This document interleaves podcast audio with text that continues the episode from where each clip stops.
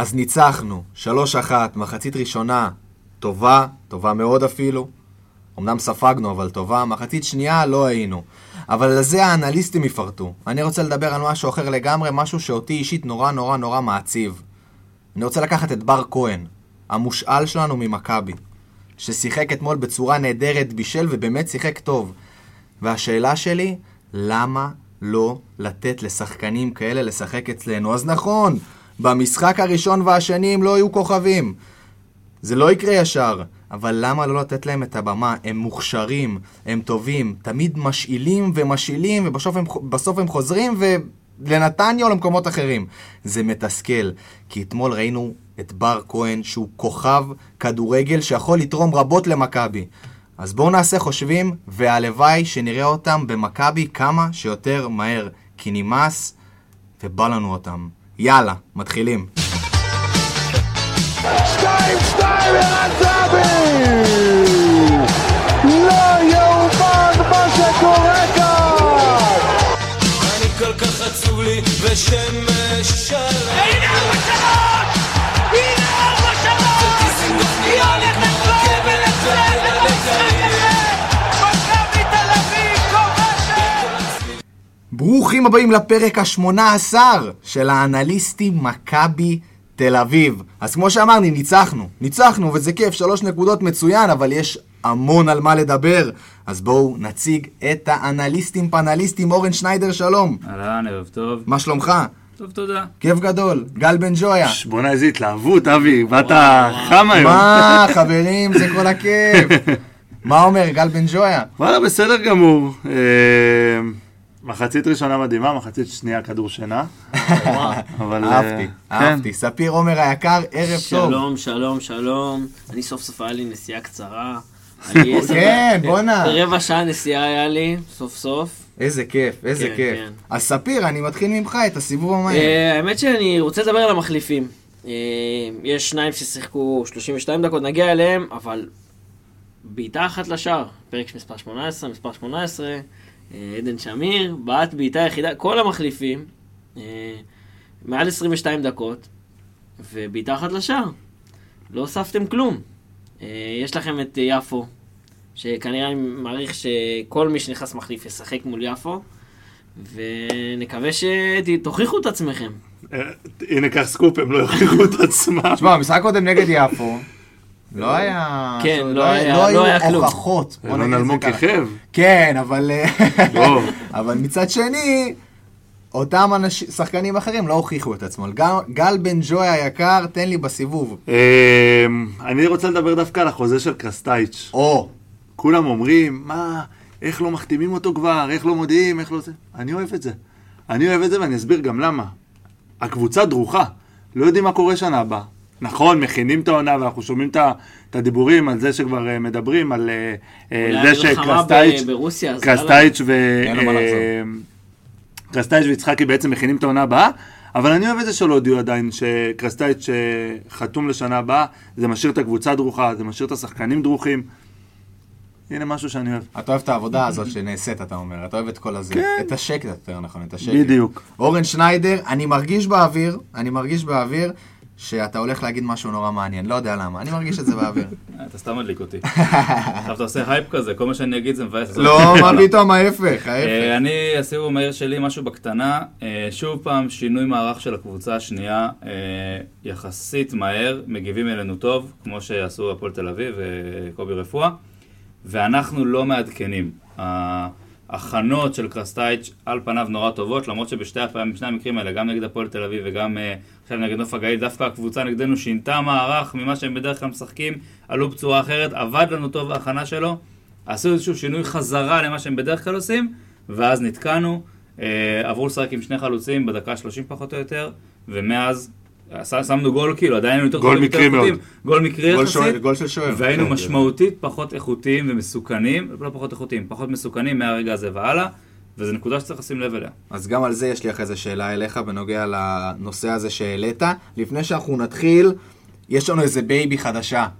הפייסבוק! הפייסבוק. הפייסבוק נכנס לתמונה. פייסבוק זה נקבה? נראה לי, פייסבוק. מתה. כבר, אנה אמרו מתה. לא, אין יותר פייסבוק, אמרו מתה. ובטח זה גם כזה, הג'נדרי כזה, יש כזה, זה לא, זה יוניסקס, זה הם, זה יוניסקס. זה הכל מהכל, אבל זה בייבי חדש, חדשה, חדשים, חדשות. אז גל בן ג'וי, יש טוויטר, יש אינסטגרם, ושלום לפייסבוקים. ושלום גם לטוויטר שלנו, לא לטוויטר, סליחה, ליוטיוב שלנו. ליוטיוב, חברים, עוד בייבי. יש לנו גם יוטיוב. ששם נעלה אותנו בלייב. בלייב, מצולמים? כן, מצולמים, זה העניין. נכון, זה גם יקרה, כרגע יעלו לשם הפרקים ככה. רק סאונד, טוויטר, אינסטגרם, פייסבוק, תעקבו אחרינו. תדרגו אותנו, חשוב מאוד, אתם נכנסים לשמוע גם בספוטיפיי, גם באפל, גם בגוגל, תדרגו אותנו, חשוב לנו מאוד. רק נגיד שאנחנו אה, יחד עם פורמט האנליסטים במקום ה-תשע עשרה מכל אפליקציות אה, פודקאסט הספורט. אה, כבוד גדול. כבוד ענק, כיף גדול, מה זה? עוד בסוף נפתח טיקטוק כאילו. זה יקרה בסוף. עד, עד שאין לנו, עד שאין לי פה אותך רוקד, זה יקרה, לא יהיה טיקטוק. זה יקרה בסוף, אני אקוד עם קרסטייץ' שזה ריקוד מעניין. טוב, בואו נתחיל לרוץ על ההרכב שפתח אתמול. אה, ספיר, אני אתחיל ממך, תמיד אני אומר את זה ואני אמשיך להגיד, דניאל פרץ, אה, כאילו אין הרבה מה להרחיב תמיד על שוערים, אבל דווקא אני חושב שכן יש מה להגיד. האמת שבמשחק הזה, אה, דיברנו על זה, אני חושב, על המשחק רגל שלו. ראיתם את... דיברנו על משחק רגל שלו? דיברנו על משחק רגל. אוקיי. למה? לא סתם, זה פשוט עולה כל פרק, אנחנו מדברים רק על משחק רגל שלו. זה היה משחק רגל לא טוב. הופה, חידוש. הפעם זה היה משחק רגל לא טוב, מחצית הראשונה, הנעת כדור, התחילה ממנו המון פעמים שהוא נתן כדור לדוד זאדה או קנדיל באגף, והכדור לא הגיע. הכדור עבר, הכדור... אולי כדאי לנסות משהו אחר. הגול השני מלוטו התחיל מכדור שוער, מפס קצר שהוא נתן לסבורית. Uh, המשחק רגל שלו לא היה טוב, uh, אגב, uh, מלא אנשים דיברו איתי על זה שהוא אשם בגול. אתם חושבים לא, שהוא אשם בגול? אני לא חושב שיש לו אשמה בגול. ב- ביציאה, הכדור לא, מגיע לא, לתוך תיבת החמש, הכדור מגיע לתוך תיבת החמש, שוער צריך לקפוץ. זה לא בדיוק היה על תיבת החמש, אם זה היה בתוך, זה היה ממש על הקצה של... מרכז תיבת החמש כאילו לכיוון... לכיוון הקו, לא לכיוון שלו. שלושה שחקנים ששומרים על החלוצים, אין... השאלה אם שוער אחר... יכול להיות שוונדרסר לוקח את זה. לא, זה נטו עניין של מיקום. זה עניין של מיקום. יש פה שואל. לא, לא, לא, זה עניין של מיקום. אם הוא היה... הוא היה בטוח שמישהו משלושת החבר'ה שעמדו שם העיפו את זה. היה שם את גלאזר, את סבורית ואת דוד זאדה. אז הוא התמקד במצב הזה שוואלה, הם יקחו. אם אנחנו מדברים על הגול, אגב, שימו לב, זה קורה לנו הרבה יחסית. זה התחיל ממצב נייח מקרן, רצנו מהר להגנה, לא הסתדרנו מספיק טוב. כשהרימו את הכדור, שרן יצא מעמדת הבלם, הלך רבות על סבורית באגף שמאל של ההגנה שלנו. לא סבורית, על דוד זאדה, סליחה. על דוד זאדה באגף שמאל של ההגנה שלנו, ודוד זאדה היה באמצע, היה שם את גלאזר, דוד זאדה, סבורית. בלגן. עכשיו שרן, במשחק עוד שנייה נגיע אליו, לא הכי טוב שלו, נתן איזה חמש, חמישה מטרים לשחקן, כל הזמן מסתכל אחורה סורק, מנסה להבין איך ההגנה, איך ההגנה מסודרת, ושם נפלנו. אני, שם זה התחיל. הגול של נוף הגליל דרך אגב הזכיר לי את הגול שלנו נגד אשדוד. עם בן חיים קניקובסקי, המסירות המהירות הזה קדימה, וככה קבשנו, היציאה המהירה הזאת בשתי מאה שוער, לפני שההגנה מסתדרת, והם עשו את זה מאוד יפה. אני רק אוסיף משהו, דבר אחרון על דניאל פרץ, אולי אתם יודעים, אולי לא, אני גיליתי על זה אתמול, למרות שאיפה שזה ישב לי בראש, הוא בכלל התחיל כמגן שמאלי. שתדעו שזה נתון מעניין, ואולי המשחק רגל שלו, זה משם. יפה. זה נורא נורא מעניין, אתמול אחי אמר לי את זה. טוב, אז אתה אמרת ייני אורן שניידר, אז בואו נלך לקפטן, אל קפיטנו. אל קפיטן שרן ייני, משחק פחות טוב שלו, בטח מאיך שהוא עלה ואיך שהוא שחק נגד פי אס וי, והמשחקים הקודמים שהוא נכנס כמחליף.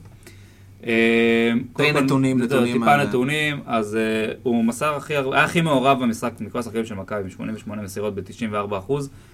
ראיתם שבניגוד, שוב, אני... אבל רוב המסירות, בוא נגיד ככה, היו לסבורית. היו הצדדים, הוא לא כל הזמן מסר אחורה, והוא לא כל הזמן... היה איזה פעם אחת שטיפה לחצו עליו אפילו.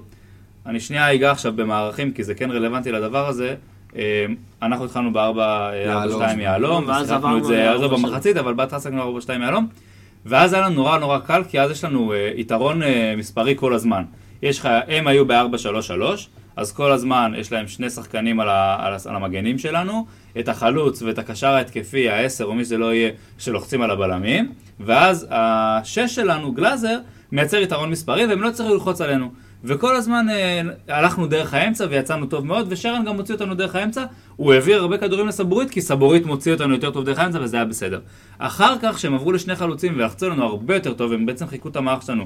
הם לא שיחקו בדיוק יעלום, כי השלישיית קישור שלהם הייתה בקו אחד פחות או יותר, אבל הם שיחקו גם כן ארבע ארבע שתיים, שני חלוצים, שלושה קשרים, אה, כאילו ימין, שמאל, אמצע, וקשר התקפי, ואז לא היה לנו יתרון יותר באמצע, ואז התחילו לחץ לנו, והיה לנו קשה לצאת, יצאנו יוצר דרך המגנים, וזה היה לנו יותר קשה. שרן במצבים האלה, כשקצת לחצו עליו, הוא הולך אחורה, והוא עדיין מנסה לתת המסירה, לא תמיד לקנדיל או אה, לדוד זאדה, הוא נתן כמה מסירות לגלאזר, שעזרו לנו לתת יותר קדימה. אז שוב, הוא שחק... אבל פה בא לידי ביתו עידן גלאזר, והמיקום שלו במגרש, המיקום שלו במגרש, הוא כל הזמן לא עמד בין הבלמים, בהנעת הכדור כמובן, הוא עמד טיפה לפני, ופה נפלנו. אבל זה, זה היה תוכנית ש... משחק. נכון, אבל אתה לא יכול להניע ככה כדור. גלאזר חייב לבוא בין... נגד לחץ של שני חלוצים. בדיוק, נכון. נגד לחץ של שני חלוצים. מדקה שלושים ועלה. השער האחורי שהשש שלך יבוא אחורה ויקבל את הכדור. אז פה לא עשינו, שנייה, פה לא עשינו התאמות. אני רגע רוצה להמשיך על שרן. זהו, בדיוק. ה-תשעים וארבעה אחוז מסירות שלו, הם לא כולם היו לסבורית וזהו, הוא מסר גם קדימה, גם הלך וגם ניסה להניע כדור. סך הכל ארבע עיבודי כדור, זה בסדר גמור, אחד וחצי שלנו, שישה חילוצים. נכנס רק לחמישה מאבקים. זה נמוך, נתון נמוך מאוד, אבל אנחנו יודעים שהחוזקה של שרן, שרן מודע למגבלות שלו. שרן הוא כבר לא חזק כמו שהוא היה, אף פעם הוא לא היה כזה חזק, הוא לא מהיר כמו שהוא היה, אף פעם הוא לא היה כזה מהיר. מה הוא עושה טוב? מיקום, תיקולים, חבר'ה, שמו, כאילו, מאה אחוז תיקולים, אמנם רק אחד, אבל הוא בדרך כלל מתקל מאוד מאוד מאוד טוב. כדורים חופשיים שהוא אוסף, אסף שמונה כאלה, כי הוא קורא את המשחק נכון, וחמש חטיפות. זה מה שהוא עושה טוב, ולדעתי הוא נמנע בכוונה ממאבקים, והוא הולך על המיקום. אז המשחק שלה יותר שקט, משמעותית פחות טוב מהמשחקים הקודמים. בוא נראה לאן זה יתפתח. גל בן ג'ויה, סבורית. סבורית, הבלם השלי שלנו. אנחנו, שוב, אנחנו רואים את היציאות של סבורית מעמדת הבלם קדימה, ואנחנו רואים כמה זה עוזר לקבוצה כשלוחצים אותנו. וזה פשוט עוזר שיש מישהו שיודע לעשות את הדריבל הזה, וסבורית באמת יודע לעשות את הדריבל הזה. מבחינת נתונים האלו, בסך הכל שתי עיבודי כדור, אף אחד מהם לא היה בחצי שלנו, חמישה מאבקי אוויר מוצלחים, חמישה מתוך שבעה מאבקי קרקע מוצלחים, תשעה חילוצי כדור, סליחה, חמישה מאבקי אוויר מתוך שבעה מוצלחים, חמישה מאבקי קרקע מתוך תשעה, ותשעה חילוצי כדור. הגול, אני כן שם על כל ההגנה ולא רק עליו, על כל מי שהיה שם בעצם, כי היה שם, כמו שאורן אמר, סבורית, גלאזר ודוד זאדה, ויני כאילו שסגר את בר כהן. שלא סגר את בר כהן. שלא סגר. תראה, אני יכול להבין, כאילו, דיברנו על זה, כי אני יכול להבין למה הוא לא יצא מהר לבר כהן, כי אין מה לעשות, בר כהן שחקן הרבה יותר מהר ממנו. אבל היה מאחוריו עוד שחקן, והוא דווקא סרק ורק נכון, כל הזמן. נכון, נכון, קנדיל, קנדיל לדעתי היה מאחוריו. מישהו סגר אותו, אני לא זוכר מי. נכון, חיפה עליו, וכאילו, לא, לא, הוא לא יצא מהר מדי כדי לא לעשות כנראה את הפאול, למרות, למרות זה ושלא יעברו אותו, אבל השלושה ארבעה מטרים האלה שנתנו, אפשרו את הרמה הקלה, וסבורית שמה... שיקול דעת לא נכון של שרן, סבורית אולי צריך לחלק יותר טוב את ההגנה, אחרי זה התחיל להתעצבן, בוא, נכון, ככה שחקן, צא לכדור. רגע, אבל השאלה שלי היא כזאת, בגול שספגנו... שזה מעצבן, כי זה עוד פעם, באמת, אני לא יודע, בפעם המי יודע כמה, שזה בעיטה ראשונה למסגרת, וזה, וזה גול. אבל מי השם בסגירה ספציפית? כל ההגנה, אני, אף אחד מההגנה... אין שם... איזה אחד ספציפי לא. ש... לא, כי שרן... כל הסגירה עצמה הייתה... שרן לא, סגר... שרן לא סגר את הרמה, שתהיה הרמה לא נוחה, ומצד שני, סבורי, דוד זאדה וגלאזר לא אפילו הפריעו לחביבאללה, שעלה לנ... לנגיחה. הוא מקרר. הוא מקרר. ועדיין גולס העיף אותו בגול השלישי. גולס גם מקרר. נכון. שני מקררים. הוא היה עייף כבר שם, הוא עשה מלא עבודה, חביבאללה עשה מלא עבודה, וזה הרבה מסה להזיז מכל מקום. אני אוהב את השם שלו, יש לו שם חביבאללה. חביבאללה כובש, איזה כיף. דרך אגב, יש לו שתי גולים מהעונה, שתיהם נגד מכבי. נגד מכבי. זה תאמין לי, לא משנה. תמיד לפנק. כן. תמיד לפנק, יאור. ספיר. אנחנו רוצים לעבור בבקשה לדוד זאדה. לדוד זאדה. דוד זאדה המגן השמאלי. היה לנו במשחק הזה אחד עשר חילוצי כדור, תשעה עיבודים, זה היה משחק, שוב, אתם תקנו, כאילו פה הנתונים כאילו מפריעים לי. הנתונים מפריעים כי להגיד על, על דוד זאדה שהוא היה לו משחק טוב, זה היה משחק סביר. מסכים איתך, ממשיך באותו יכולת שלו מהמשחקים האחרונים. אז אני חייב לעצור אתכם, סליחה שאני קוטע אותך, ולשאול אתכם למה דווקא אחרי יכולת באמת טובה של בלטקסה, לא פותח בלטקסה, שזה סיבה, או שזה... אולי עומס, אולי איזשהו משהו פיזיולוגי. יכול להיות שהייתה לו איזושהי פציעה שהוא סוחב, אני לא יודע, אני מרגיש ממש ככה. לא, הוא יצא נגד פי אס וי. נכון, אבל אני לא יודע אם הוא סוחב משהו, לא סוחב, יכול להיות שזה היה בקטנה ונגמר הסיפור, אני לא יודע מה המצב שלו. אם זה לא עניין רפואי, כשירותי, זה הזיה בעיניי. כשהוא קשיר, הוא חייב לשחק, הוא הבלם הכי טוב שמכבי, למעט סבורית, הם חייבים לשחק ביחד. גם כמגן שמאלי, אני מעדיף אותו על דוד זאדה. גם כמגן שמאלי. מסכים. פה זה כן תלוי, אני לא יודע אם הוא מסוגל לתפור את הקו כמו שדוד זאדה תופר, אני לא יודע. ובמערך של ארבע ארבע שתיים יעלום זה נורא חשוב. אתה חייב, נכון? למרות שאני זוכר אותו מהימים שלו בבני יהודה, והיה לו המון גולים שמה, והיה לו המון בישולים שם בבני יהודה, ואני חושב, בתור מגן שמאלי, ואני חושב שהוא יכול לעשות את העבודה הזאת מצוינת. אגב, לדעתי, לדעתי הוא נכנס, כי קנדיל היה שם על סף האדום. כן, כן. הוא נכנס נטו בגלל שקנדיל... חד משמעית. ואנחנו עכשיו, בזכות אורן, נעלה קמפיין עם אשטג. בלטקסה חייב שחק. בדיוק. בלטקסה חייב. אבל זה באמת, זה באמת ככה. אז סליחה שאני קטעתי אותך, בוא נמשיך עם דוד זאדה. דוד זאדה. שבעה עשר מאבקים, עשרה מוצלחים, מאבקי אוויר, שלושה, שניים מוצלחים. שוב, משחק, מין, משחק שהוא ממשיך בין מין קו כזה שכאילו... פרווה. ציון שש. אבל קצת השתפר, אחרי הרבה מאבקים במכבי עשה המון עבודה. נכון. הוא לא בא לידי ביטוי, אבל עבד שיפור מהקודמים. אבל במערך הזה, שוב, אנחנו מצפים להרבה יותר... מדוד זאדה, במיוחד שהוא נכנס. המגנים שלנו לא מספיק טובים. תכף אנחנו נגיע למגן לצד השני, שזו העמדה הכי חלשה במכבי. רגע, על זה אני דווקא רוצה לדבר עוד. סיימנו דוד זאדה? אני חושב שכן, בוא נעבור לקנדיל. אז אני רוצה להגיד משהו על קנדיל. קודם כל, שוב, משחק בטח לא מדהים שלו, אבל עשה הרבה תנועות עומק טובות מאוד. עשה את הדבר, את המשחק הזה שמאוד חשוב, כמו שדאסה היה עושה, את הפס הזה מצד לצד. שסבורית נתן לו זה ולא עצר טוב, ואז כאילו נגע עם היד או משהו כזה, או ש... הכדור קפץ לו ליד, מאפן כזה, אפשר לוותר על היד הזה. לגמרי. מה זה אפשר? רצוי לוותר. וזה כלי מאוד מאוד חשוב במערך הזה, כי אנחנו צרים והולכים נגד האמצע, פתאום המגנים כל הזמן יש להם מלא חופש, גם לדוד זאדה, גם לקנדיל היה מלא חופש, וזה טוב שהוא עושה את זה. הוא עשה את הכניסה הזאת לאמצע שבעט לא טוב, שאף לא הכדור מעל השאר.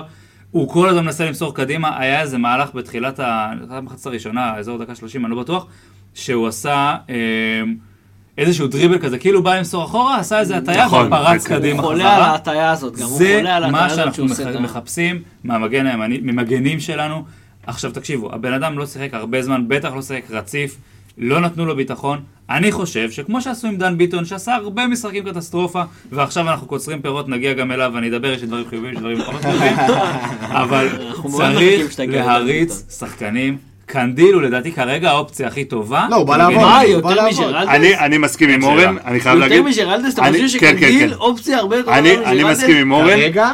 רגע, שנייה, יש פה עניין משהו ש... ואני אגיד לך למה. אתה תמשיך רגע ואז אני רוצה להגיד משהו. אני אסביר לך למה. אני אהבתי את מה שראיתי מקנדיל בפן ההתקפי. ראיתי סוף סוף מגן שמחפש קדימה.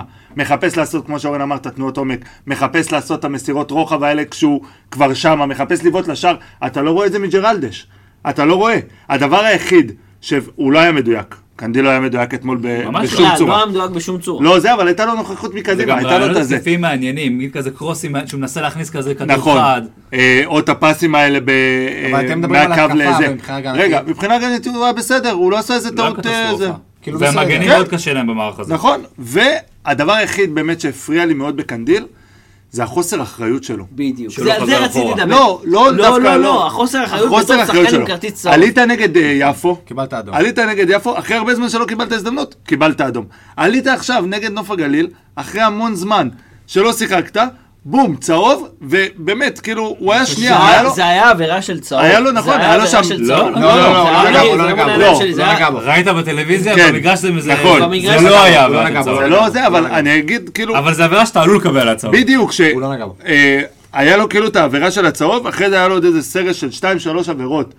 שכאילו, שופט אחר, בדיוק, נכון, שיכל לקבל עליהם את הצהוב השני. רגע, אגב שמיר את אותו דבר. וזה מה שמעצבן אותי כאילו, בחוסר אחריות הזאת. אבל זה קצת עניין של שאתה יותר שקט ויותר רגוע, שאתה לא בטירוף להוכיח כל הזמן, אתה יכול קצת להירגע, ובאופי שלו יש לו את הבעיה הזאת. אבל אני חושב שזה האופי של השחקן. זה נכון. אני חושב שהמון פעמים השחקן הזה מקבל ציובים מיותרים. אתה צודק.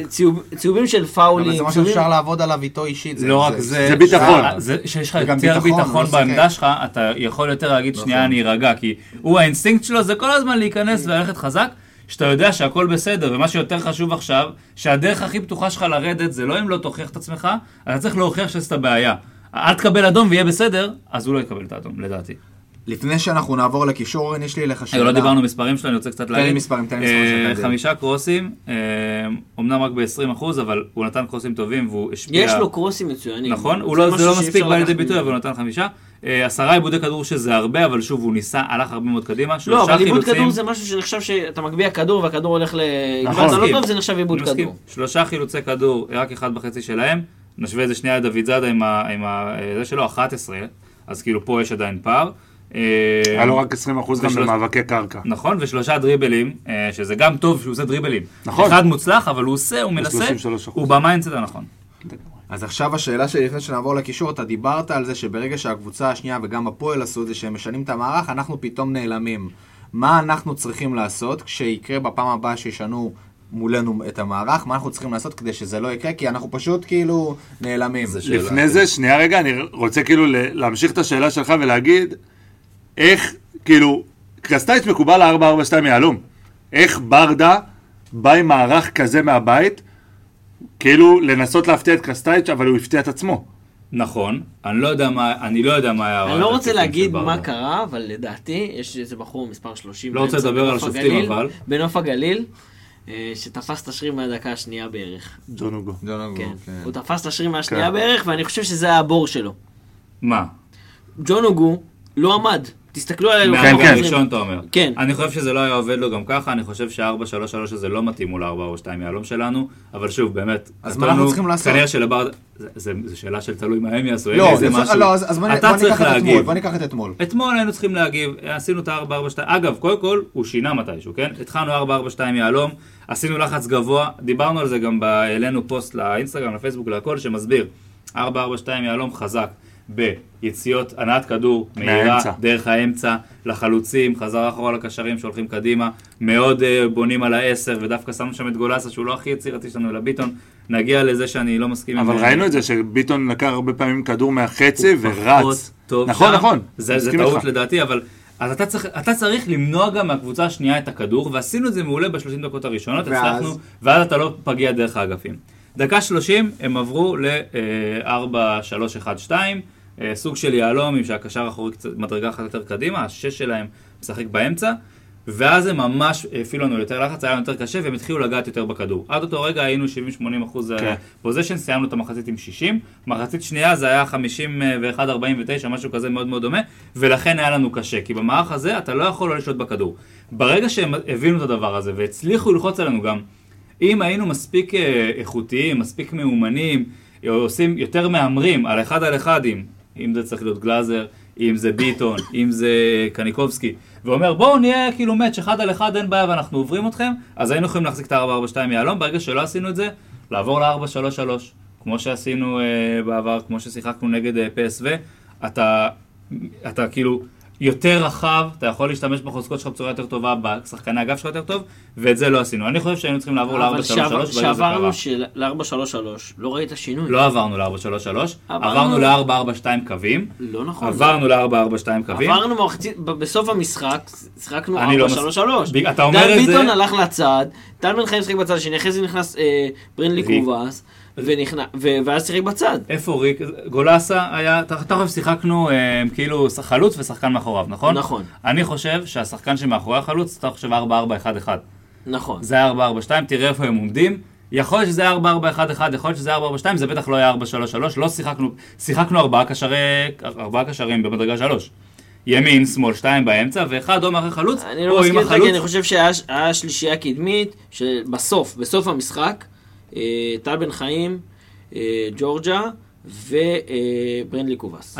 אני אעלה כמה תמונות לפייסבוק ותשפטו אתם מה שאתם רוצים, ותגיד גם אתה, גם אתה חושב כשתראה את זה, אבל איך אני, למה אני אומר את זה? תראה את המרחק בין שני השחקנים, תמיד, אם זה היה ארבע שלוש שלוש או ארבע ארבע אחת אחת, אתה אומר שהשחקן מאחורי החלוץ עלה יחד עם החלוץ לתקוף את שתי הבלמים. כשאתה משחק ארבע שלוש שלוש, המרחק בין הקו השני, בין הקשרי צד לחלוצים, הוא הרבה יותר קטן. היו מאוד מאוד רחוקים. לא נכון, אתה יכול לשחק רחב. טוב, בואו נדעו לזה אחרי זה. אני רוצה רגע לעבור על הקישור. בן ג'ויה, דן גלאזר, בואו נתחיל מהשש שלנו. אתמול התפקוד שלו במשחק. מרגיש לי שגלאזר קצת סובל מחוסר יציבות העונה. לצד משחקים גדולים כמו פי אס וי, יש לו את המשחקים האלה נגד נוף הגליל, והיה לו עוד לפני מחצית ראשונה נגד הפועל חיפה. שמרגיש לי שכאילו יש לו עיבודי כדור ועוברים אותו פתאום בקלות שלא אופיינית לגלאזר. מול בר כהן עבר אותו כמה פעמים, כן, כן. שאף שחקן אחר נכון. לא עבר אותו עד עכשיו. היו לו ארבעה כדורים, לו, כאילו ארבעה עיבודי כדור, אה, שלושה מהם היו בחצי שלנו. אה, כמו שאמרתי, עברו אותו לא מעט פעמים. אה, לראות את זה, כאילו אפשר לראות את זה גם בנתונים שלו. היה לו רק שלושים אחוז במאבקי קרקע. לא אופייני לגלאזר. אה, בדרך כלל שאנחנו מנתחים את גלאזר, אנחנו אומרים כמה הוא אגרסיבי, וכמה הוא מצליח, כן, וכמה הוא מצליח לקחת כדורים. מה שכן, היו לו שבעה חילוצי כדור, שתיים מהם בחצי של היריב. אבל בעיקרון מדן גלאזר, אני מצפה ליותר, אני מצפה לראות את דן גלאזר כמו נגד פי אס וי. ספיר, אז מה היה שם בעצם? אנחנו כן מדברים על זה שגלאזר השנה טיפ-טיפה הלך אחורה, אבל עכשיו בתקופה האחרונה דווקא הוא מתחיל לחזור לעצמו. מה קרה לו אתמול? במשחק הזה, זה להבדיל מפי אס וי, גם דיברנו על זה שפי אס וי זה היה משחק אופייני לגלאזר, מתאים לגלאזר. משחק שבו הוא צריך לחלץ את הכדורים ולתקוף, ופה הוא היה צריך להניע את הכדור, הוא היה צריך לקבל את הכדור, המון פעמים אני הסתכלתי את זה במערך המשחק, הוא היה צריך להיכנס בין הבלמים, להניע את הכדור, לפתוח את המשחק, לפתוח, לרווח את המשחק, לתת למגנים טיפה יותר לעלות, וזה לא קרה. מה שאתה אומר שלגלאזר הרבה יותר נוח, שאנחנו הקבוצה הלא דומיננטית. בדיוק, שאנחנו פחות מניעים את הכדור. שאנחנו כאילו כביכול באים נגד קבוצה טובה מאיתנו, לא כביכול, שבאים נגד קבוצה טובה אצלם, שהכדור אצלם, שהכדור אצלם. אבל עכשיו, עכשיו קסטאץ' הולך על קו של כדור אצלנו, בהתחלה זוכרים שדיברנו, הוא היה מייס. השאלה מה אתה עושה עם דן גלאזר, הגלאזר הזה, הגרזן הזה, במערך כזה. אתה צודק, אבל אתה לא יכול לבוא בטענות לגלאזר, שלא ירד להיכנס דרך הבלמים, עם ההוראת הנעת כדור של קסטאץ' שלא עשו את זה. אז אני משוכנע. כי היו מצבים שהוא כן ירד, שהיו מצבים שהמשחק נתקע והוא כן ירד. נכון. אחרי כמה, אחרי שלוש ארבע מסירות. הוא פתאום מבין שהוא צריך לרדת, אז הוא ירד לקבל את הכדור. הוא עושה את זה כשהוא יכול, אבל הוא לא עושה את זה מספיק. זאת לא הייתה הוראה. הוא עושה את זה באופן אוטומטי. רגע, אז אני לא מבין משהו. גל, מה שאמרת עם הכביכול קבוצה יותר חזקה מאיתנו, יותר מתאים מדן גלאזר, בוא נעזור שנתיים שלוש רגע אחורה, ממש לאיזה שנייה. אנחנו היינו תמיד הקבוצה שמובילה, שמחזיקה את הכדור, שתוקפת. נכון, אבל אל תשכח שלפני היה מערב, קודם כל היית משחק ב-ארבע שלוש שלוש. דבר שני, לפני גלאזר היה לך את דור פרץ ואת יאללה גולאסה. שהם, שהם לקחו בעצם, גלאזר היה נותן להם את הפס הקטן הזה, והם היו מניעים את הכדור קדימה. פה, במערך הזה של ארבע ארבע שתיים יהלום, לגלאזר יש תפקיד מאוד חשוב בלהעביר את הכדור קדימה. זה תפיסה אחרת, זה קבוצה אחרת. אין ספק, אין ספק, עוד פעם אין ספק קבוצה אחרת וגם האחר, אבל עניין אותי פשוט אין זו עובד. שגלאזר פחות טוב בענת כדור, משהו טוב זה בעשות לחץ. גם דיברנו על הפסים שלו, על העניין הזה. הוא עושה את זה יותר, הוא גם שוב, בעד גם הפעם לשער, פעם אחת, לא משהו מרשים, אבל שוב, הוא עושה, הוא מנסה. התפיסה שלו נכונה. אני חושב שהפעם היה לו יותר קשה, גם בגלל ששיחקנו יותר רחב עם הקשרי אמצע, קניקובסקי וביטון, שביטון ביטון לא עוזר לשחקן ש, שאיתו באמצע, הוא לא נכנס למאבקים, הוא לא עושה חילוצי כדור, הוא לא לוחץ טוב, הוא עוזב את השחקנים שלו. אני חייב להבין, ביטון אתמול שיחק כאילו שמונה, זה היה כן, לפרקים, כן, כאילו כן, נראה... כן, זה היה נראה כאילו... הם כולם החליפו מקומות נכון, הרבה, זהו, מאוד, הרבה מאוד פעמים. אבל חד משמעית גולאסה תופקד כמעברה חלוץ בקונספט, זה טעות. ביטון יותר טוב שם. אגב, אם אתם זוכרים במשחק נגד הפועל חיפה, גולאסה נכנס וקניקובסקי ירד להיות השמונה וגולאסה שיחק את העשר. כן, זה ברור שזה משהו שקסטאץ' מנסה. קסטאץ' זורם עם ביטון על זה שביטון הוא כל הזמן רוצה לרדת אחורה ולקבל את הכדור. אומר, מאחר שהוא גם ככה יורד לי אחורה כל הזמן, אז נשים אותו בשמונה. בדיוק, ואז המערך שלי פחות או יותר נשמר, ושהוא זז שמאלה ימין הוא מתחייב קניקובסקי, הוא עושה מה שהוא רוצה וזה יותר מתאים. אני חושב שראינו את המחיר על זה, המחיר על זה זה שאין עזרה לגלאזר מצד ימין רק מצד שמאל, כל מה שגלאזר, והם מניעים את הכדור הקבוצות שנגדנו דרך הצד של ביטון, כי יותר נוח דרך שם, כי בצד של קניקובסקי וגלאזר זה יותר קשה, משלם איזה מחיר, זה בעיניי טעות לשים אותו שם, גולאסה צריך לשחק את השמונה הזה, וביטון הקדמי, ביטון חייב, הוא עשה משחק מעולה, ועל זה דבר רגע, טוב, אנחנו עוד מעט נגיע לביטון, וגם יש לי שאלה אליך, אורן, בנוגע לביטון. ספיר, אני רוצה שנעבור לגולה... יש לך המון שאלות היום. יש לי מלא שאלות, יש לי מלא שאלות. ספיר, גולסה, קודם כל כיף שהוא פתח אתמול. כן, הקהל באצטדיון כאילו חיכה לאייל גולסה. כאילו חיכה לאיזה פעולה של אייל גולסה. אתה אמרת אתמול גל או מישהו שדיברנו על ההרכב, אמרת, הנה, הקהל השפיע, גולסה פותח. אני אמרתי, אני אמרתי, כאילו, ממש הרגשתי את זה באצטדיון, שאם הקהל היה יכול, היה כאילו במקום מחבק את דן ביטון בגול, כולם רצו לגולסה. אז בואו נדבר רגע על גולסה, מבחינת נתונים גם... מבחינת נתונים, הנתונים כאילו, אפשר להגיד פושרים, אפשר להגיד סוג שמשקרים, שמונה מאבקים, חמישה מוצלחים, ב-שישים ושלושה אחוז, מאבקי אוויר אחד מאחד, אפס חילוצי כדור. אולי זה, כמו, שאור, כמו שדיברנו על זה מקודם, הוא שחק כעשר בדיוק, אז אין פה מה, אין פה לא, מה להרחיב על חילוצי כדור. אפשר לקחת כדורים מעמדת העשר, אבל בגלל שהם שיחקו ואיפה שהם מניעו את הכדור, זה לא הגיע לאזורים שלו, זה לא שהוא נכשל במאבקים. כן. לא, לא, לא, אף אחד בדיוק. לא... אבל התנועה הזאת בין המגן לב, לבלם, זה משהו שאף אחד לא עושה בקבוצה כמעט, חוץ מאייל גולסה. אולי קצת קניקובסקי, ממש קצת, אבל אייל גולסה עושה את התנועה הזאת, פתאום הוא מזהה את החור הזה שנפער לפעמים בין מגן לבלם, ופשוט נכנס, ככה בא הגול השלישי. נכנס דרך שם, וזה היה מצוין, והלוואי וכולם ילמדו ממנו. הוא שחקן של כדורגל ישיר, שתוקף כל הזמן את הזה, אוהב מסירות קצרות, אוהב להיכנס דרך האמצע, הוא בדיוק מתאים למערך הזה שאנחנו רוצים לשחק. שוב, לא מאחורי החלוץ, ברור שהרבה יותר טבעי לו לשחק את השמונה הזה, והחילוף שלו... למרות שתחילת הקריירה שלו הייתה... נכון, אבל הוא שנה, לדעתי הוא יותר מתאים לשמונה, ובגלל זה העבירו אותו לעמדה הזאת, שם הוא יותר טוב, ודן ביטון בעיקר יותר טוב בעשר. אם היית משחק עם שמיר במקום דן ביטון, הייתי אומר לך, אוקיי, מתוך הקבוצה הזאת, גולסה אולי יותר מתאים מקניקובסקי, אולי פחות, אני לא בטוח. רגע, אבל בלי עכשיו לדבר על דן ביטון, גולסה אתמול כעשר, הוא היה בסדר גמור, זה לא ש... נכון, אז אנחנו רואים, הרבה חילופי מסירות קטנות, הרבה האיכות הזאת, הטיקי-טק הקטנים האלה. לא, הוא מצוין לזה, גם הגול, כמעט ניסיון הזה, גול בעקב, אני לא יודע איך ראיתם את זה בטלוויזיה, אבל כאילו זה נראה כאילו, הוא פספס את הכדור במילימטרים. הוא נגע בכדור, לא בדיוק בזמן, עם העקב, אבל הוא שחקן מצוין. אנחנו מרוויחים אותו, אני לא יודע מה המצב הבריאותי שלו, כי כל משחק שהוא מגיע, או שהוא מחליף או שהוא מוחלף. לא, אני חושב שהמצב הבריאותי... אני לא יודע מה קורה. אני חושב שהמצב הבריאותי שלו בסדר גמור. אני מקווה שכאילו, אני לא ראיתי אותו משחק תשעים דקות המון זמן. ולפי, קודם כל אני לא רוצה שאף שחקן ישחק תשעים דקות ויגמרו אותו. בוא, אנחנו יש לנו שתי משחקים בשבוע. כמו גבי קניקובסקי. כן, בגלל שהוא יצא, שמחתי. אתה גם זוכר כאילו איך הגענו לפלייאוף שנה שעברה. הגענו על הפנים, הגענו בדיוק, אז אם אפשר לשמור עליו ואנחנו מובילים בביטחה ולהוציא את הדקה שבעים, אפשר. בואו נעבור לקניקובסקי, שבדיוק מה שאמרתי, שכשהוא יצא אתמול שמחתי נטו בגלל שדי חלס, הוא צריך לנוח קצת. זה השחקן שכמעט כל משחק משלים תשעים דקות ו... עם הנשיקה מקרסטייל. כן, איך שישבתי בבית, דניאל... קרסטייל שהוריד את הראש. הוריד את ראשו. הוריד את ראשו. הוא גבוה והוא נמוך, אני גם מנסה לתאר. נתן לו נשיקה לקרסטייל. אחי בדיוק, דניאל אמר לי, תראה את היחס של קרסטייל לקניקובסקי, וזה באמת ככה. אז אורן, בוא רגע נדבר על קניקובסקי אתמול מבחינת נתונים ומבחינת המשחק שלו. קודם כל, נצחת הבישול, אני לא אוהב לקרוא לזה בישול לדבר הזה. כן, גם אני, לא... הוא זיהה את הכדור הפנוי, את הכדור שהלך, הגיב נורא נורא נורא מהר, הגיע לכדור לפני השוער, אם יובנוביץ' לא מסיים את הגול, זה פנדל. מצחיק, מצחיק שנתנו לו את זה בישול. תמיד נתנו את הדברים האלה. אבל זה בישול. נתנו לו גם בישול שהוא באת על הבטן שלך לילה. נכון, נכון. נתנים בישול עם התחרון שנגע, לא משנה. אז הוא נתן את הבישול הזה, חוץ מזה הוא באת פעם אחת לשער, שאני מצפה שאיבדת יותר. מסירת מפתח אחת זה הדבר הזה. איבד שישה כדורים, שזה לא הרבה, כי הוא היה יחסית הרבה עם הכדור, היה מאוד מעורב במשחק. שני עיבודים בחצי שלנו, הוא צריך להיזהר מזה, הוא קצת מתחיל ליפול לזה יותר מדי. ארבעה חילוצי כדור. העיבודים דרך אגב, זה שאני קוטע אותך, אבל... העיבודים זה הדריבלים האלה. נכון. זה הדריבלים האלה, הדריבלים במקום הלא נכון. כמו של ביטון, המחלה של דן ביטון. בדיוק. אז הוא צריך להיזהר מזה, הוא לומד ממנו קצת יותר מדי בדברים האלה. גם הוא נכנס רק לשבעה מאבקים, כל הקבוצה, אם תשימו לב, ביחס למשחקים קודמים, מעט מאוד מאבקים נכנסנו, אז כולם רואים את המספרים שלהם קצת יורדים.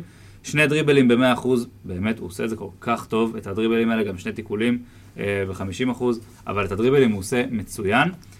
אני חושב שהוא היה מעורב, סגר מאוד מאוד טוב איפה שהוא היה צריך, לא ראינו טעויות שלו. שוב, הוא פשוט, הקו הזה, הישר של, הוא משחק טוב, לא מדהים רוב הזמן, אבל בהחלט משחק טוב, ופשוט תורם כל מה שהוא יודע שזה מתנה בשביל. גל, אז יש לי שאלה רגע אליך, אני איש השאלות היום, בנוגע לקניקובסקי, כי קניקובסקי אני תמיד אה, מדבר עליו במילים יפות, ואני אמשיך לדבר עליו במילים יפות וטובות, כי הוא באמת נותן מאמץ. עניין הבעיטות, הוא נתן, הוא נתן כמה גולים, נתן את הגול נגד הפועל ירושלים, שלא כל כך אופייני לו, שנתן את השוט מרחוק. הוא לא בועט טוב כל כך, זאת אומרת, הוא לא צריך... לא, הוא לא... יש לו בעיטה מאוד טובה. החלשה, אבל... לא, לא, יש לו בעיטה מאוד טובה, יש לו, ראינו את זה גם בדרבי, אם אני, אם אני זוכר נכון, בדרבי היה את המצב של ה-שתיים שתיים, והוא בעט שם עם ה... מהקצה של הרחבה, איזו בעיטה שכמעט נכנסה, יש לו בעיטות מאוד טובות, הוא לא עושה את זה מספיק. ואני אני יכול להבין למה, כי ברגע שהוא משחק בעמדה של השמונה, והוא מקבל שם את הכדור, מאוד קשה לו להגיע למצב של בעיטה. הרבה יותר כאן לביטון, כשהוא בעשר או לגולסה, להגיע למצב של בעיטה.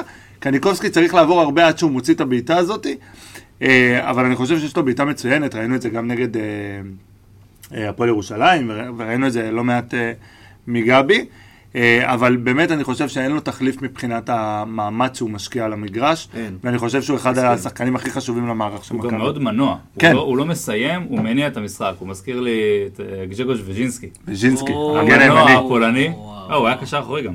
לא רק מגן הימני, הוא היה חוסרי גם וגם וגם.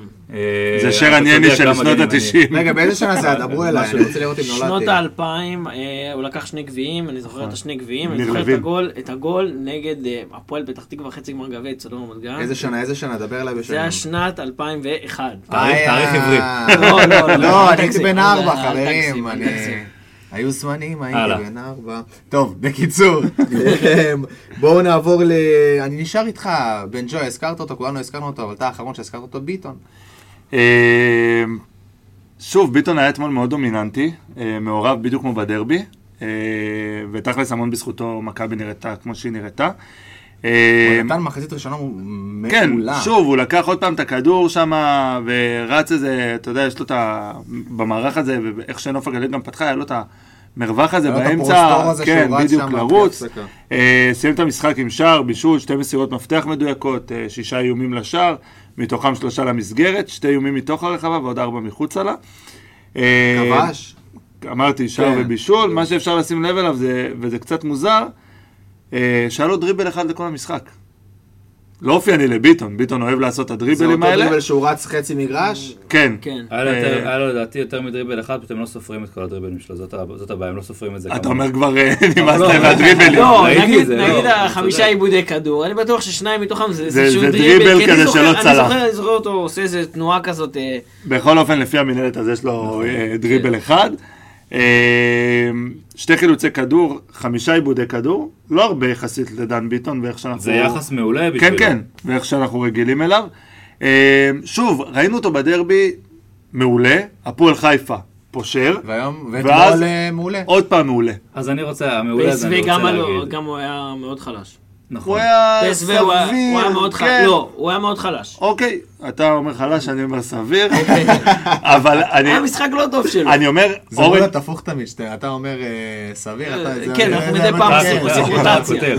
אורן אומר שקניקובסקי תמיד הוא על קו ישר, וכאילו לא משנה המשחק, הוא תמיד תקבל ממנו את מה שזה, ודן ביטון בדיוק ההפך ממנו. בדיוק ההפך, הכי רחוק שיש. עכשיו... דן ביטון כשהוא משחק, בטח מאז שקרסטייץ' ממש נתן לו את המפתחות בכל מובן אפשרי, נותן לו הרבה לשחק, שם אותו בעמדות שהוא רוצה, נותן לו חופש, מאמין בו, מניע דרכות הכדור, הוא נהיה ברומטר של מכבי כשהוא משחק. עכשיו, מה הבעיה עם זה שהוא ברומטר של מכבי כשהוא משחק? זה שאנחנו נותנים דקות מאוד מאוד מאוד טובות, כי יש לו יכולות מדהימות, ואנחנו נותנים פתאום נעלמים לחלוטין שהוא נעלם. הוא עשה, באמת המספרים שלו מדהימים מאתמול בעיניי, היה לו שער בישול. הוא הגיע לחמישה מצבים, היה לו כמה בעיטות עוד שהוא יכל להכניס ושיש לו רגל מטווחים גם סבירים, אגב, לא רק נורא מרחוק. דווקא הבעיטה הכי דרדלה שלו כאילו נכנסה. נכנסה, נכון. והוא יצר עוד ארבעה מצבים לאחרים, לא רק הבישול שהוא עשה, הוא יצר עוד ארבעה מצבים. בעט שש פעמים לשער, מתוכם שלוש למסגרת, שתי מסירות מפתח, שתי מוצלחות. אחלה מספרים, נתן גם קרוס אחד שזה הבישול. אבל הרבה מאוד מהזמן... לא, גול ששוער. גול ששוער. עזוב, ביתה מסירה מצוינת וסיומת יפה מאוד של החלוץ. גול של תנאי מגרש. התנאי מגרש נדבר עליהם עוד מעט. גול של תנאי מגרש. אני רק אסיים על ביטון, הבעיה היא שגם הוא עושה הרבה טעויות, יש לו הרבה שיקול דעת לא נכונים. היה לו את אחת הבעיטות שלו שגולסה פשוט, אם הוא נותן לו את הכדור, כן, הוא לבד מגשר, נכון. במחצת השנייה לדעתי, נכון. והוא עושה את זה הרבה פעמים שעושה את החלטה לא נכונה. אני חושב שביטון מעולה, הלכנו איתו, הוא באמת עשה קפיצת מדרגה, מעולה שהוא ישחק, שים אותו במקום הנכון, שים אותו קרוב לשער, ותן לו קצת פחות הכדור, אנחנו צריכים להמשיך לעשות את הדבר הזה. דווקא אתמול שביטון שתופקד... זה לקראת פסח עכשיו. אני אומר לך, אני מרגיש את אווירת הפסח, אני חייב לשאול. איש השאלות אבי גלוזמן. אז זה התפקיד שלו. סתם, סתם. לא! ההפך. קודם כל, גל מתרגש לפסח. אה, יש פורים גם. לא משנה, איש השאלות, נו. בקיצור, אז דן ביטון אתמול שתופקד כשמונה, לקח את הכדור במחצי המגרש ורץ, רץ, רץ, רץ, רץ, רץ, רץ. בעיניי הוא דריבליסט הכי טוב בקבוצה. אז למה אתה אומר שהוא... הוא לא הדריבליסט הכי הוא פחות טוב מקניקובסקי, הוא פחות טוב מגולסה בעיניי. אני לא אוהב שהוא עושה דריבלים. זה טוב לתקוף את קו ההגנה לפני שמולך, כאילו, את הקו שמגנים שמולך, יש הרי כמה קווי הגנה, זה לא הקו. המיקום של הדריבלים שלו הוא לא טוב. של הדריבלים, אבל כשהוא לוקח את הכדור קדימה, זה בסדר, מגיע לך השחקן, אתה מספיק טוב תמסור, תעביר לצד שני, תעשה פעולה נכונה, אתה לא חייב לעבור כל שחקן שמגיע אותך. והוא לא עשה את זה הפעם. אז ענית לי על אחת השאלות שלי ששאלות. זה מדהים. אז אחלה דן ביטון, אבל בוא נבסס את השימוש בו ונשתמש בו יותר נכון. אני רוצה להוסיף עוד משהו. עשיתי איזושהי בדיקה, מספרים פלוס שערים ובישולים ביחס לדקות. רציתי לשבח את דן ביטון, אבל מצאתי ש... איך חשבת שדן ביטון הוא בגבוה בפרמטר הזה? הוא מקום שני. מקום שני במה? בשערים ובישולים. שערים ובישולים. בגלל הבישולים, לא בגלל השערים. בגלל הבישולים. כן. רגע, נכון, נכון, רגע, לא השערים. אז יש, אתה אומר, את המקום הראשון, בוא, אני וגל אבל יודעים את התשובה, אבל... נכון. רגע, רגע, רגע, אני אעשה לכם בסוגריים, מעל ארבע מאות וחמישים דקות. אתה יודע מה? בוא נעשה דבר כזה. אל תיתן. את הזה ונעלה את זה כסקר לטוויטר. אבל מעל ארבע, שפתאום אנשים לא... אז לא, אנחנו נציין את זה. את ג'ורג'ה. לא, לא, אנחנו נציין את זה. אז בוא נציין, אז רגע, אז עוד פעם, בוא תן לנו עוד פעם את הנתון, ואחרי זה אנחנו נציין. שערים פלוס, שערים ובישולים ביחס לדקות. מעל... כמה זמן שחקן, מי אחר במכבי ביחס לדקות שלו נותן אחר. מעל ארבע מאות וחמישים דקות. נוסף, שמה שאני בדקתי בעבר, תבדוק בליגה, לא במכבי, מי יחס בעיטות לשער לגולים, דן ביטון. הכי נמוך. לא, הכי נמוך. לא בטוח, לא בטוח דן ביטון, תבדוק. אז רגע, ספר שוב פעם, שוב פעם. ושם מעט גולים יחסית לזה. חשוב להדגיש למאזינים שלנו שזה מעל ארבע מאות וחמישים דקות. נכון. כי יובנוביץ' יובנוביץ' עדיין לא הגיע למכסת דקות הזאת. הורדנו, עכשיו הורדתם לנו זה מהסקר. זה לא יובנוביץ'. כן, כן. הוא לא ייכנס לסקר, אבל בסדר. זה מקשים עליך. בן ג'ויה, בוא נדבר על... חשוב רגע, גם ליגה, גם גביה, גם אירופה. הכל, הכל, הכל. דקות במכבי. בן ג'ויה, ג'ורג'ה, שאתמול נתן... איזה תספורת. קודם כל, אני... כמו איטמן. מה זה איטמן? התגייס לצנחנים אתמול. אתה יודע, אתם לא יודעים, שמעתם את זה בשידור, אבל הקרוס באצטדיון התבלבל. טל בן חיים, הוא חושב. הוא אמר, כובש השער, טל בן חיים. רשמתי לי פה דלאפ. דלאפ זה דעה לא פופולרית לאנשים שלא מבינים, טוויטר וכאלה. כל הסאחים בינינו, זה מה שהוא מנסה להגיד. אוקיי, אוקיי. לא, אני... זה עליב. דלאפ, דלאפ. אני לא רוצה להוריד מערכו של ג'ורג'ה. הוא חלוץ טוב, הכל טוב ויפה. ארבעה שערים בארבעה משחקים? אין בעיה. אתמול שמעתי כל מיני פרשנים וכל מיני אנשים, גם בטוויטר וגם בזה, על הגול השני שלו, גול של חלוץ ענק. זה גול של חלוץ. אני רגע רוצה להוריד את ההתלהבות, זה גול של חלוץ. חלוץ שלא שם את המצב הזה, מבחינתי, הוא לא חלוץ. הראשון או השני? לא, לא, השני, השני. אני מדבר על השני. הראשון. הראשון בכלל, בואו, לא נדבר עליו. הגול הראשון, גול ענק. של שני הדברים האלה, מיקום, זה אחד הדברים החשובים. נכון, אני מסכים. חוש לשערים, זה לא היכולת טכנית חריגה. לא, זה לשים את הרגל. אבל זה... מחמש מטר. בזמן הנכון. בגלל הכמות שזה מתחיל להיות, כן, איך זה נקרא, כאילו מה שאתה יכול לבחון עליו. אתה מבין מה אני אומר? זה מתחיל להיות כמות מספיק גדולה של דקות, כמות מספיק גדולה של שערים, שאתה אומרת, שמע. לא, אין בעיה, אני אדבר נטו, כאילו, ספציפית על המצב, על הגול השני, שהוא קיבל את הכדור מביטון שם. זה לא משהו ליפול מהרגליים. לא, כולם אמרו, איזה חלוץ, ואיזה... אוקיי, חבר'ה, שם גול, שכל חלוץ שמגיע למכבי, אני מצפה... שעלה כל כך הרבה למכבי. בדיוק. אני מצפה שישים... יש את המחמיץ הראשי באירופה, הבין, איך קוראים לו? אלברו מורטה? לא, נו, עכשיו הולך לי השם. באיזה קבוצה? בצ'לסי. אה, ורנר. ורנר. אז אתה מבין, יש חלוצים מאוד מאוד טובים, גם מחמיצים דברים כאלה, בינתיים, שוב, המקרים שאנחנו רואים, הוא שם גולם יפה. אני מסכים לך חד משמעית שזה לא פעולה ליפול מן המארגן. בדיוק. חוץ מזה, במצב שמכבי הובילו שתיים אפס, ביטון פרץ שם מהאמצע, השאיר כדור ליובנוביץ'. יובנוביץ' ניסה לתת פס לפריצה, והשוער לקח. הוא לא מוסר כזה טוב. הוא לא מוסר טוב. בטח לא כמו פריצה. כאילו, אני מאמין שאם זה היה הפוך... אבל אהבתי שהוא רצה לחפש אותו לפחות. כן, אם זה היה הפוך... תשמע, לא היה לו מצב לבעוט שם, זה היה קצת זווית לא... חלוץ... לא, לא, לא, הוא היה יכול לבעוט. חלוץ ששם שני שערים, ארבע מהרגע שהוא הגיע, בכיף יכולת לשתן למוח ולתת פצצה לשם, זה שהוא חיפש את פריצה, מראה יחסים בריאים ביניהם. כן, ראית גם אחרי הגול הראשון את החיבוק ביניהם ואת הכיפים. אז כאילו, אני מאמין שאם המצב היה הפוך, ופריץ היה מקבל את הכדור הזה. לא, לא, ממש לא. היה מוסר והיה מוסר טוב, בדיוק. לא עוד כמה מקרים כאלה היו. נכון, וזהו, זה כאילו, שוב, יש פה חלוץ גדול. זה הסיכום שלו, חלוץ טוב, גדול, ונתן שני שערים וכיף גדול. עוד לא יודעים כמה הוא גדול, יש לו איכות אחת שאנחנו רואים שהוא עושה יפה מאוד, וזה חוש לשערים. עוד לא ראינו יכולת טכנית גבוהה, עוד לא ראינו יכולת בעיטה מטורפת, עוד לא ראינו תנועה משוגעת, ראינו שהוא חזק, וראינו שלו חוש לשערים. זה בינתיים משערים. מסכים איתך, אני מדבר נטו עד עכשיו, זאת אומרת, עד עכשיו נותן שערים, ואמן והמשיך כך. ספיר פריצה. לנו סרטון, אני כל פעם מרגיש שאני עושה כזה נחס לשחקנים. כי כל פעם שאני מעלה סרטון על השחקנים, מדבר על השחקנים, אז סטיפה פריצה היה לו משחק לא טוב. אפס איומים, לא בעט פעם אחת לשער, אפס מאבקים מוצלחים, בסך הכל היה לו שמונה מאבקים, אפס מוצלחים, ארבעה עיבודי כדור, שני חילוצים, זה קצת מראה משהו על המשחק לחץ שהוא, זה, שהוא לפחות תומך ו... מאוד ערני, אחד החילוצים ו... שלה כן. חטיפת כדור שם מקדימה. אבל ש... חסר את המהירות. היה חסר את... דווקא ראה איזה כדור שאיפה שהוא הגיע אליו, נכון. מאוד מהר, חסר את הדריבל לדעתי, או את היכולת לעבור שחקן במהירות ולא דווקא על שטח קטן. הוא כאילו גמלוני, הוא נראה כזה או, זה, או, וזה הוא... מבלבל שחקנים. זה כמו איינבינדר או כל מיני שחקנים כאלה, שכאילו זה לא נראה, וזה בוסקץ אפילו, אתה יודע? כן, בוסקץ. אני לא משמע, אבל... שזה נראה כל כך רע, אבל זה עובד, אז הוא קצת כזה. אבל זה, לא כזה זה היה משחק לא טוב של uh, סטיפה. ודווקא הוא בתקופה לא רע. והוא היה בתקופה, uh, uh, בתקופה מאוד טובה. Uh, טוב, נקווה שהמשיך קורא משחקים הטובים, וגם אני אוהב את המין, uh, דיברנו על זה, uh, שהוא תומך בשאר השחקנים, והוא גם uh, מין... הוא ה... שחקן מאוד מאוד קבוצתי. הרץ ראשון לחבק כזה, וכאילו... הוא מאוד קבוצתי ומאוד מפרגן. אני חושב שהמשחק שלו לא היה... רע או פושר כמו שאתה אומר, אני חושב שהוא עשה הרבה תנועות מאוד מאוד נכונות, פינה שחקנים, עזר ליובנוביץ' להתפנות הרבה מאוד פעמים בגלל שהוא עשה תנועה למקומות אחרים, כן הפריע מאוד להגנה. נכון, זה משהו שלא רואים במספרים, אבל הוא בהחלט היה נוכח, הוא לא היה נפקד, לא היה נעלם מהמשחק, ראית אותו והרגשת אותו. אתה עדיין מצפה מחלוץ, מסכים, מסכים, משחק לא מספיק טוב. להגיע לביתות, להגיע למצבים לשער. אני מסכים מאוד. עכשיו אני אגיד עוד משהו על הדבר הזה. היה קטע, אני חושב שמשחקים איתו לא נכון, וזה קורה הרבה פעמים, זה גם קרה, כשהוא היה פחות טוב בחלק הקודם של העונה, זה היה אותו דבר.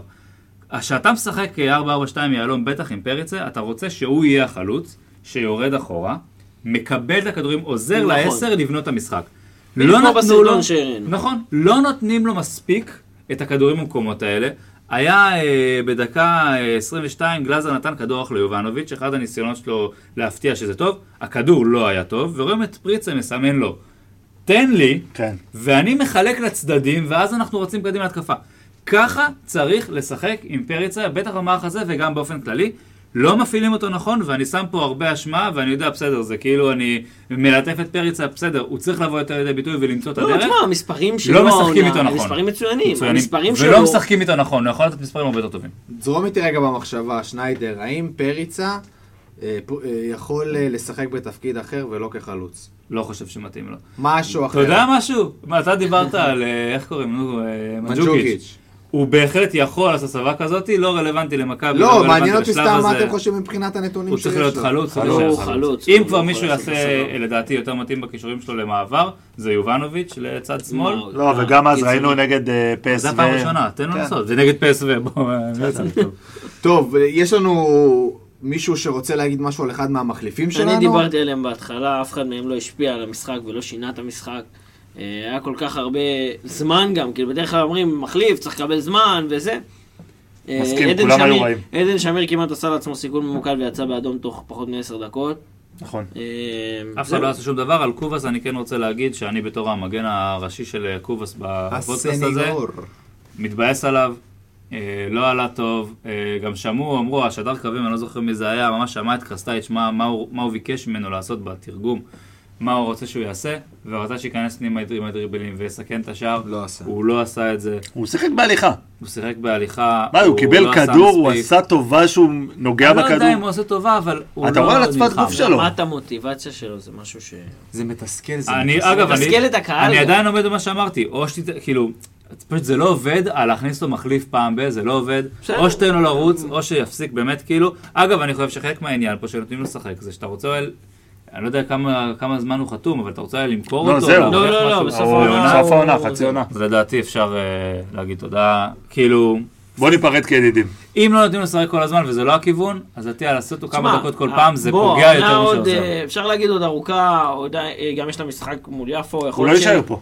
הוא יכול לגרום לנו לאכול את הכובע, אבל נראה שזה לא... הוא לא יישאר פה. אתה יודע איזה עומס יש לך על הקישור שנה הבאה? הוא לא יישאר פה. אבל הוא לא קשר, הוא שחקן קו.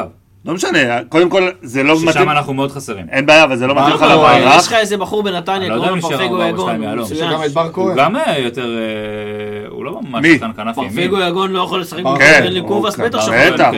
אז הנה, זה מה ש... אגב, אני רוצה פרק הבא, אז תתכונן, אתה ספיר, אתה מספר אחד, הרכב המושאלים של מכבי. שנה הבאה, אני לא יודע שנה בעוד שנתיים, עכשיו שמעתי, רק שמונה מושאלים יהיה מותר. כן, משנה הבאה. בלי ביתר תל אביב בת ים? מה? לא, לא, מליגת העל רק. רק מליגת העל, אוקיי. אני רק אהב להגיד, דיברנו על קובס וזה, בר כהן יכול, על המשבצת הזאת, יכול לבוא בצורה מדהימה. אגב, הקבוצה הזאת מדרדרת ביתר תל אביב בת ים. מקום אחרון, לא בליגה. מקום אחרון וכנראה תרד ליגה. לא יודע, אגב, לפי מה שהבנתי, ההסכם לא ממשיך עם הקבוצה יורדת ליגה. לא, זהו. ההסכם... לא, הוא נגמר בכל מקרה. הוא נגמר בכל מקרה? הוא חדש, לא? קבוצה חדשה. עם יפו, שתעלה במקום ביתר. כן, אני גם שמעתי כל מיני לחשושים. טוב, בואו נעבור למשחק הבא שלנו ביום שני בשעה שמונה ורבע. דילגת על יפו, אתה אומר. אוי! הוא לא משחק נגד יפו. וואו. תקשיבו, אני ממש לא מגביע. לא, לא, אני... איזה דילוג. מה זה איזה דילוג? בואו, תכלס. תקשיבו, זה מטורף, אני בביתר כבר. אמיתי, נשפע לכם שצריך לעבור, אין יותר מדי מה להרחיב עליו. אני מאוד מקווה, ואני יודע שזה לא יקרה. שיתנו לשחקנים מהנוער לשחק קצת, שיעלו שחקנים. בואי, תקשיבו, בלי לזלזל. חבר'ה, חבר'ה, חבר'ה, חבר'ה. איפה, בואו, שחקנים מהנוער לא יכולים לשחק בקבוצה בליגה א'. למה לא? חלקית, מחליפים, יש חמישה חילופים, אין בעיה. אבל לפתוח בהרכב... לא לעלות הנוער, אבל לשים את אוכטר גלוך. הלוואי, הלוואי. מחליף. לא מחליף. למה אתם לא לפתוח? אני הייתם נותן לו לפתוח. אני רק חייב להגיד, באמת, בלי לזלזל ביפו וזה, יצא לי מהראש כל סיפור הגביע. אנחנו נדבר מעט על הגביע, גם נאמר, אבל אני פשוט מחכה למשחק נגד ביתר. אני לא יודע, חברים, לא יודע מה איתכם, אני מחכה למשחק נגד ביתר. כן, גל מרים את האצבע, גל מרים את האצבע. כך נתון פסיכי של ירמן מהטוויטר. בגלל רדיוסים, קורונה ונתניה, הפעם האחרונה שאירחנו את ביתר בבלומפילד עם קהל, הייתה ב-שלוש שתיים בבלומפילד הישן. עם זהבי ששבר את השיא שערים? כן. וואו. ב-אלפיים ו... נכון, כל... נכון, היה גם רדיוס בסמי עופר שאירחנו שם את ביתר. חמש עשרה שש עשרה. חמש עשרה שש עשרה. ישן. חמש עשרה שש עשרה? כן. נכון. אלפיים וחמש עשרה, ארבע עשרה חמש עשרה. ארבע עשרה חמש עשרה, נכון, ואז חמש עשרה שש עשרה. באמת, על הבית חברות לזה מידע. אז שתבינו, כאילו, זו הייתה הפעם האחרונה ששיחקנו נגד ביתר בבלומפילד. זו השנה האחרונה של זהבי. דקה תשעים ושתיים אירן זהבי, ניקיטה רוקאביצה, וואו, איזה משחק הוא נתן שם, איך כאילו ג'ורדי לא פתח את הפנקס אחרי המשחק הזה וקנה אותו? ולקח אותו. וואו. איך לא הבאנו אותו העונה במקום חלילה, באמת, כל כך... לא, אבל אז איזה משחק הוא נתן, גם היה באותה עונה היה ארבע שתיים שהם ניצחו אותנו. אתה יודע שרוקאביצה בהתחלה שלו... כמגן ימני במכבי. לא, לא, לא, ההתחלה שלו, הוא נבחן במכבי שחררו אותו. כמגן ימני, כמגן ימני, זה העניין. טוב, בואו נדבר בקצרה על יפו. משחק קודם שתיים אפס, מה, מה, מה? הנה, תראה, איך אני מקביל לך את זה וסוגר לך את זה במשפט. סגור לי בבקשה, סגור לי. מכבי פסו, מכבי יפו. בול. אמרנו את זה גם פעם. אמרנו את זה גם פעם שעברה. זה נכון. זה אותו דבר. ואנחנו פעם אנחנו רואים ב-שתיים אפס. כן. גם יפו מגיעה אחרי משחק, וואו, איזה משחק זה היה. אני רוצה שתספר לכם. נגד פר שלם? ספר, כמה נגמר? וואי, חשבתי על זה, כמה נגמר? שלוש אפס ליפו. פסגת ליגה א' צמודה מאוד. ערן לוי נתן שם משהו? ערן לוי פצוע, ערן לוי כבר גמר את העונה. הוא פצוע, נפצע נגדנו. אה, נגדנו הוא נפצע, נכון. דובב גבאי, נתן צמד. השוער של יפו, עצר שני פנדלים, במצב של אפס אפס. רק שלא נגיע לפנדלים, אה? כן, זהו. אין שום סנאריה שאנחנו מגיעים לפנדלים איכשהו. שלוש קבוצות בליגה א', שלושת המקומות הראשונים, ארבעים וחמש נקודות. וואלה, זה מרגש, באמת, אמיתי עכשיו.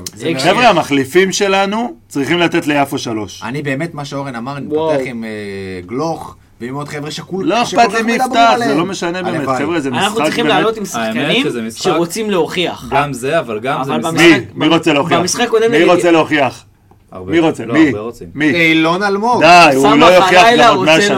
הוא סמך הלילה היחיד שאני עוד מוכן איכשהו ככה. דווקא הייתי מראה את דיוונובי שאולי חוזז לתת לו איזה שזה. די, זה כבר חוזז, נכון? אני הייתי עובדות שמערך. אנשים שחקנים שרוצים להוכיח. את מה הם רוצים להוכיח? כל פעם שקבלים הזדמנות הם... בסדר, אז מסריכים את הדשא.